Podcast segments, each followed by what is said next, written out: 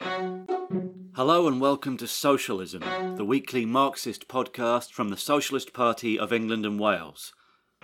Major strikes in the civil service and National Health Service have shaken the capitalist establishment in Northern Ireland. These enormous workers' actions followed watershed struggles in the private sector at the Harland and Wolff shipyard and Wrightbus factory.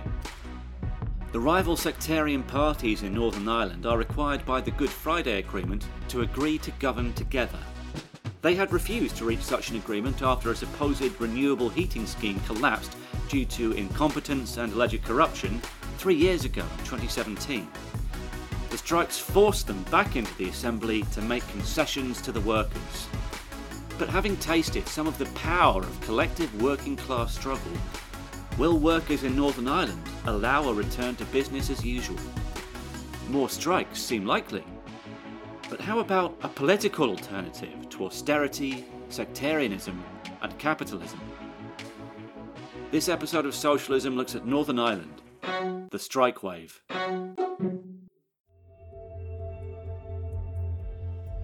So I'm here today with Carmel Gates, who's one of the Deputy General Secretaries of NIPSA, which is the Northern Ireland Public Service Alliance, the largest trade union in the north of Ireland, speaking to us here in a personal capacity. Hello, Carmel. Hello. Hi, James. And we're going to be discussing worker struggle in Northern Ireland. So I suppose the first thing to acknowledge is there's been a whole number of disputes coming up quite recently. There's been, for example, the dispute at Wrightbus, at Allied Bakeries, the very high-profile occupation at the Harland and Wolff shipyard. Would you like to say something on some of those? Yes, I mean, obviously there's been a significant change in Northern Ireland. We've gone from having a period of the least number of days lost in strikes to potentially now moving into a peak that we mm. haven't seen for decades. So I'm very happy to be part of that, having gone through years of no activity within the trade union movement and no confidence amongst trade unionists other than, for example, the one-day strike over pensions. That was in twenty eleven. Yeah, yeah. So we've had a few blips of action. It's not to say that there's been nothing, mm. but nothing like the period that we've now entered into. And I think it was the shipyard and the action by those workers kind of kick-started what has now become kind of a very different feel and a very different period for workers. The shipyard, which, as you will know, was facing closure, mm. it's an historic landmark, not just on the landscape with the two very prominent cranes, Samson and Goliath, but it has been one of the most important employers and is, to some degree, the last bastion of what is seen as the proud industrial heritage within Belfast and within Northern Ireland, much of which is gone. And those industrial workers and that industry is largely gone. So symbolically, the action taken by shipyard workers has had an impact. It's had an impact not just in East Belfast, where it is crucial, but I think right across, as people saw those workers standing up and saving industry and saving something that is monumental, where the Titanic was built and mm-hmm. so on. And it has, to some degree, changed the landscape, the confidence that workers now feel from the shipyard, and seeing those workers visibly standing there and saying, we're not moving, you're not taking our factory, we want the work, we deserve to be here, find us something to do, otherwise we're not moving. And it's been a long while since we've had that. The last time that we had an occupation, it wasn't an occupation in the very, you know, unique sense, but the last time that happened was in Visteon, mm. where the workers there occupied the factory and said, we're not moving until you give us back our pension rights. And that was successful. And that was so, the car parts plant, wasn't it, Visteon? That was the car parts plant, yeah, yeah, Ford car parts. So again, it was workers who were left with no hope and no future, and they rightly took the stance, we're not moving, you're not putting us out. We have been the means of production, mm. and we own this factory, and you're not getting it till you give us our due. And they stayed there till their pension rights were won. So, as I say, that kind of, that was the last time. So this is, you know, in a new phase, particularly when workers have faced decades of Tory austerity and a lack of trade union confidence and a lack of trade union fight. This was nice. This was seen as something different. And as I say, quickly then, after that, the Wrightbus. Mm-hmm. So what is Wrightbus? So Wrightbus, essentially, it's a factory that makes buses. As the name would suggest. Have been, yes, have been hugely successful. I mean, they made some of the buses for the City of London. So okay. They're quite a significant and successful company up until now. I'll not go into all the details of what happened because it's all sorts of shenanigans, I suppose, with the owners and so on. But it was facing closure. And again, the workers took to the outside of the factory and had their presence felt in the negotiations between the current owners and, the, you know, we want this factory sold. We don't want it sold off in parts and taken apart. We want to build buses. Mm-hmm. We're here to build buses, and we're not moving until somebody comes along and gives us the wherewithal to build buses. Now, in both of those circumstances, the issue of nationalisation, mm. the issue of should the state take over, these are going concerns, should the state intervene, and that came up as a real issue for workers saying, look, you know, why would the state not build buses? Makes sense. But in the end, capitalists found a way and the factory was kept open. Not all of them kept their jobs, unfortunately, in Wrightbus, but the factory's still there. They're still building buses, as I understand it. Again, it was seen as workers standing up and winning. So it has changed to some degree the confidence of workers, and I think it was that that led us into civil service ballot and industrial action, which took place over the summer. So when was the civil service strike ballot? That was last summer? Yes, it wasn't an ideal situation to have it over the summer period, okay. But the strike ballot was in relation to our pay claim from August eighteenth. Believe it or not. Okay. So from August eighteenth, we'd been hanging around waiting for whether or not there was going to be a return to devolution, whether or not there was going to be an assembly, because obviously civil servants didn't have the authority to give a remit for a pay offer. So essentially what happened is it, right at the very end, there was pay imposition of one percent.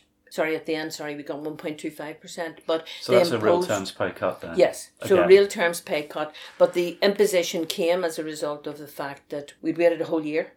Because um, of the political crisis and there not the being a Stormont assembly. And no minister, therefore, to give a remit. Sure. So we bargained ourselves an additional, you know, the initial offer was for one percent.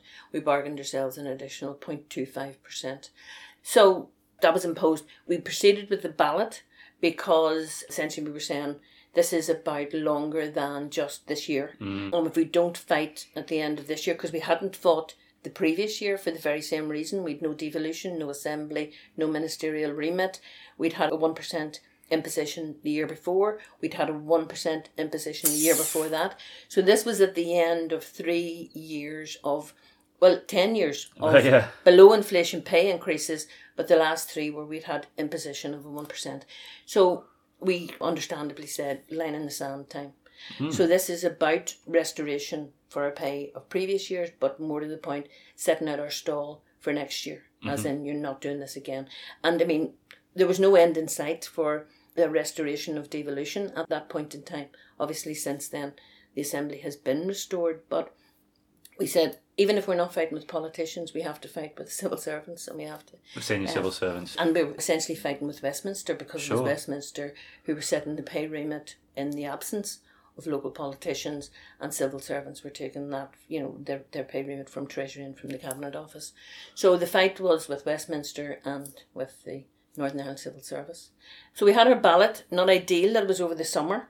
But nonetheless, we achieved an almost seventy percent vote for yes for strike action. That's very good. And an over eighty percent vote for action short of strike action.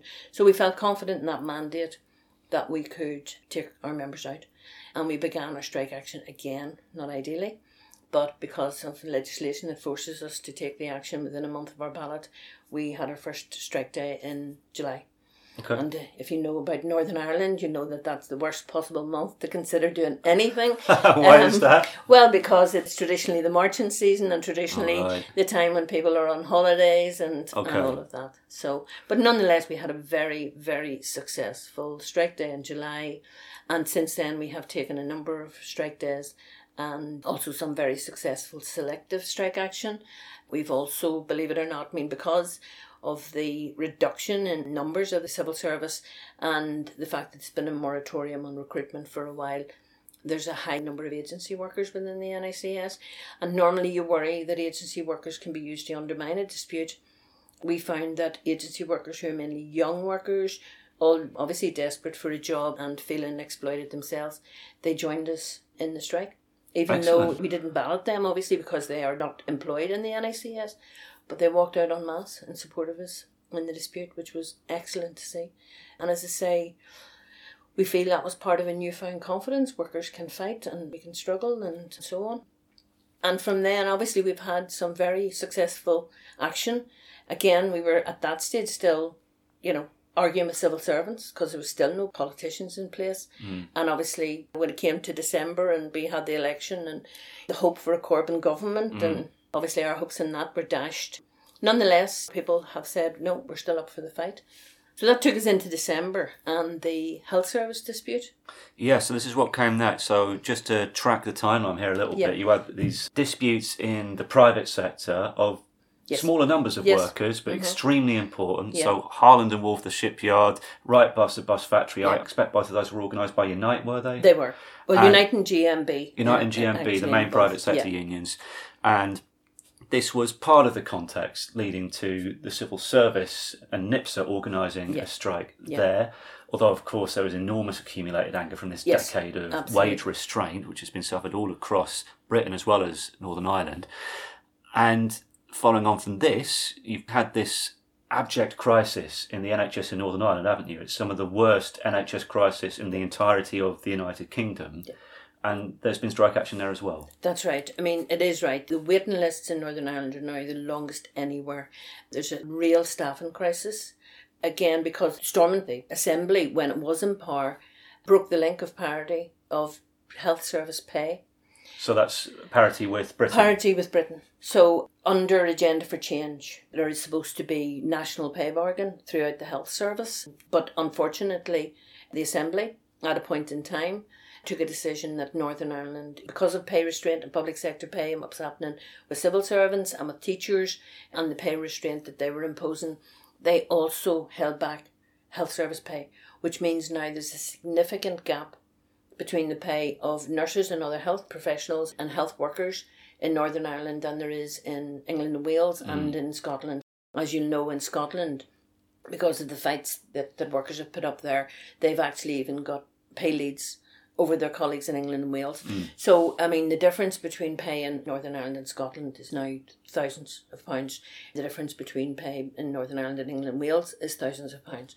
So a lot of nurses and others were saying, why would I work here in Northern Ireland when I can get four thousand more if I go to Scotland? Sure. So a lot of workers are either leaving, which means there's now an actual crisis in terms of numbers. Mm-hmm. So there's significant shortfall in nursing staff and other, right across the health service. There's been a lack of workforce planning, you know, understaffing for years. And that pressure of understaffing coupled with significantly less in wages has just created the worst possible storm.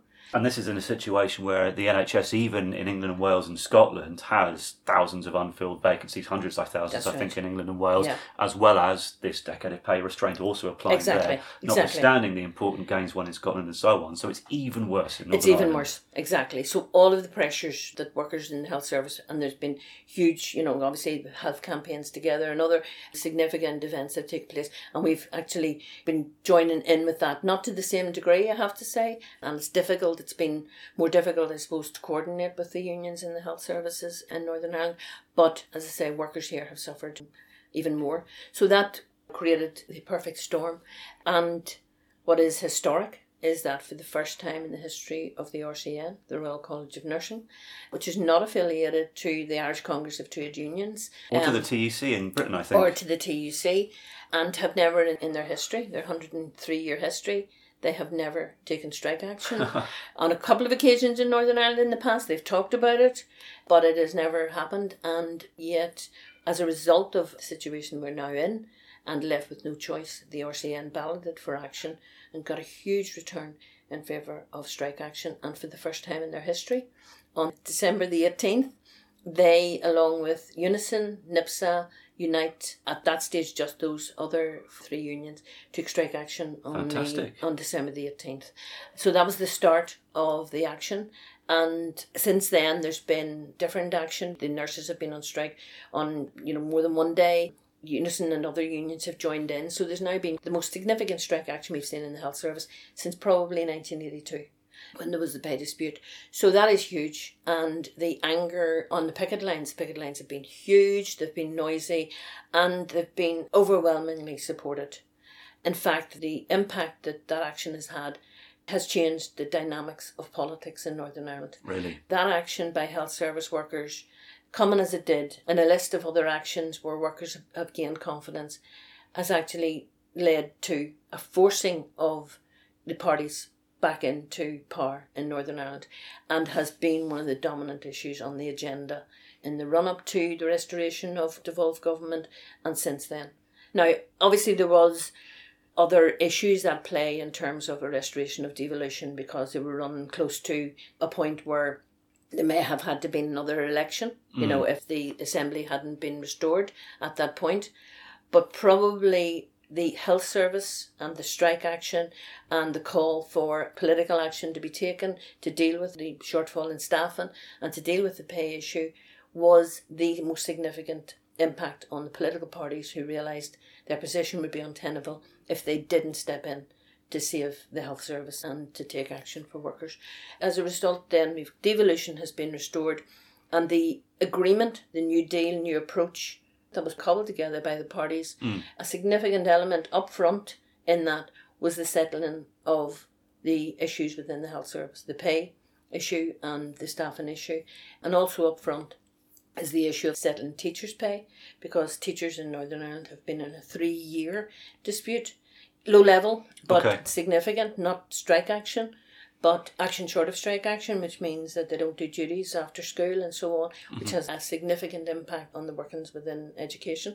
So it's been rumbling on for the same reasons as civil servants are on strike and health service workers are on strike. We've had year on year of below inflation pay increases, so essentially pay cuts. So practically all of the public sector, as well as the private sector in Northern Ireland, there is just a mood amongst workers now that enough is enough, mm. and they want to fight back, and there's had to be an acknowledgement of that within the political arena and in the Assembly. So it's actually forced the sectarian parties, which dominate the Assembly, yes. which fundamentally defend the capitalist system yeah. in Northern Ireland. Yeah. They had been out of power following the R H I, the Cash for Ash scandal a few years ago. They've been forced back into power by what is, in reality, a kind of strike wave yeah. in Northern Ireland. Mm-hmm. So that's extremely impressive that it's been able to force concessions from these sectarian parties and force them to leave aside their sectarian manoeuvrings in order to address some of these problems. But of course, this isn't resolving the fundamental situation, as welcome as these concessions are. So what do you think would be the next steps for the disputes, particularly in the health service and the civil service? But perhaps you could go on a little bit more to the next steps for the trade unions in Northern Ireland more broadly. Yeah. It remains to be seen how the political parties are going to address the disputes, because they do have that old excuse they always use, which is that Westminster don't give us, we don't have enough money within the budget to deal with all the issues that we need to deal with. There is some truth in that, isn't there? And there is absolutely some truth. And in fact, the fact that they've been out of power for so long means that there's been years of neglect on a whole load of issues. It is a fact, yes, that there isn't sufficient money. But in the past, they've sometimes chosen to do things like consider reduction of corporation tax, which in our view is is given is doing the exact wrong thing with the money that is available. So why give big business a boost when you're keeping workers impoverished? Because what we've said to all of them, and we have got that echo, is if you give workers money, they'll spend it. They'll spend it in the local economy. So why give a profit lump to big business instead of giving workers spending power? And the politicians, you know, some of them can't square that circle because they don't want necessarily, you know, they're not in favour of giving workers additional money and additional rights, and they would rather give it to farmers and big business because that is obviously what they politically want to do with it. So there is a big task now in front of the unions. I suppose we should also say that they're not willing to campaign against Westminster to try and extract more funding from Northern Ireland. No, they've... because that would involve them aligning themselves with the trade unions. Yes, that's right. To some degree, they go to Westminster, we believe, with kind of a begging bowl, instead of working with the trade union movement to let's go and bargain, let's not go and beg for more money, mm. let's bargain, let's say this is what we're doing, putting it up to Westminster to say we stand four square behind the workers and we're not backing down until you give us what we need. So there is a big task now in front of the trade union movement as to what we do, because I think for the first time in a very long time, and I'm not suggesting for one second that the sectarian issues have gone, because mm. they haven't. But as historically in Northern Ireland, if the workers' movement is at the fore, then sectarianism can be pushed back because we're not separated in the workplace. Catholics and Protestants work together. We're struggling together. We're fighting for decent wages and a decent health service together. And those issues at the moment are the prevalent issues, which has forced the politicians who live by the division, it's forced them to set aside just for the moment to ensure that they address these issues. But the expectation of workers has now risen. I mean, the Minister for Finance is Conor Murphy, mm-hmm. Sinn Féin Minister, who we meant to meet with, to bargain and to raise the issue of civil service pay with.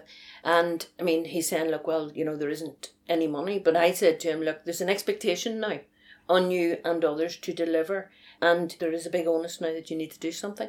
I believe the trade union movement and trade union leaders now, there's a big onus also on us because workers have increased their expectations. And if politicians are not going to deliver, they are not going to deliver on all the issues that we want. So you have to, at some point, pose the question of whether or not workers themselves should say, well, OK, we will pose an alternative to you. If politicians don't deliver, and we need it to be done by ministers and politicians, well then, maybe trade unions should say, OK, well, let us pose as an alternative. Stand their own candidates. Yeah. So obviously there is an historic task now in front of the trade union movement because we know that politicians will not deliver. They have a vested interest in keeping workers divided. Their vote relies on the divisions that exist. So it's not a comfortable position for them to see a united working class on economic issues, on health service and all these other things. But there is now, for the trade union movement, the real task of building an alternative, mm. giving workers a political alternative, something that sets aside sectarianism, something that allows them to see what can be achieved when workers work together, that workers' unity and us struggling together can give all workers a better life. We're seeing in this a potential embryo of a party of workers. Mm. You know, not Sinn Féin, not the D U P is the only alternative for workers anymore, but a party that stands for and is built by workers, a party that will take up the issue of the challenge in the health service and be proactive and develop a health service that removes private medicine, that takes out the profits out of utilities and go to a situation when we run the economy in the interest of workers. And in Northern Ireland, I think there's the embryo now amongst workers of we've seen a bit of a better vision, so let's build on that and make it political and make it permanent. Great, so these strike waves have shown a new generation of workers, younger workers, what a trade union is, what it does, that it is possible to fight. It's reminded an older generation of workers that it's possible to fight, and workers have tasted maybe a little bit of the potential power that they have by forcing the Stormont government back into session in order to grant these concessions. So we will want to see these strikes escalated to achieve more of their demands, but you're saying also there's the possibility out of this for a movement towards creating a party representing organised workers as a whole across full sectarian divisions. Absolutely, because we've seen, you know, workers standing together on picket lines. We've seen workers united together. And for young people who have not seen trade unions in action before are now seeing what trade unions are for. Mm. When you see young people, and we've tried to recruit agency workers, and they say, well, what would a union do for me? Because they don't know, they haven't seen unions in action, and they don't know what trade unions are for and what they do. But when you see workers standing on picket lines, you see them outside the factory, you say, we're telling you what we want. It's us. We have the power. And for example, in the strike that took place just on last weekend in Allied Bakeries, the workers took strike action for twenty-four hours. Mm. They stood outside the factory gate and they said, we're not leaving until we can negotiate a better pay rise. And within twelve hours, a company that said, no chance, you're not getting anything more, is suddenly saying, OK, let's look at it again. So twelve hours standing and not moving and turning lorries away. And I think young people are seeing for the first time, and believe me, the media are trying their best not to show any of this, but it's getting out there. It's getting out on social media. Yeah. And young people are saying, oh my God, the workers have power. We didn't know, you know, I'd never seen this before. I want some of this. Mm. I want to fight back. And older workers who have lost their confidence potentially in the trade union movement are saying, that's what trade unionism is about. That's what workers' unity is about. Because, I mean, in Northern Ireland, it wasn't always sectarian and there was workers working together. So this is given as a flavour. Now, as we know in Northern Ireland, the smallest event can change that. Mm. At the minute, workers' issues are to the fore and sectarianism has been pushed back.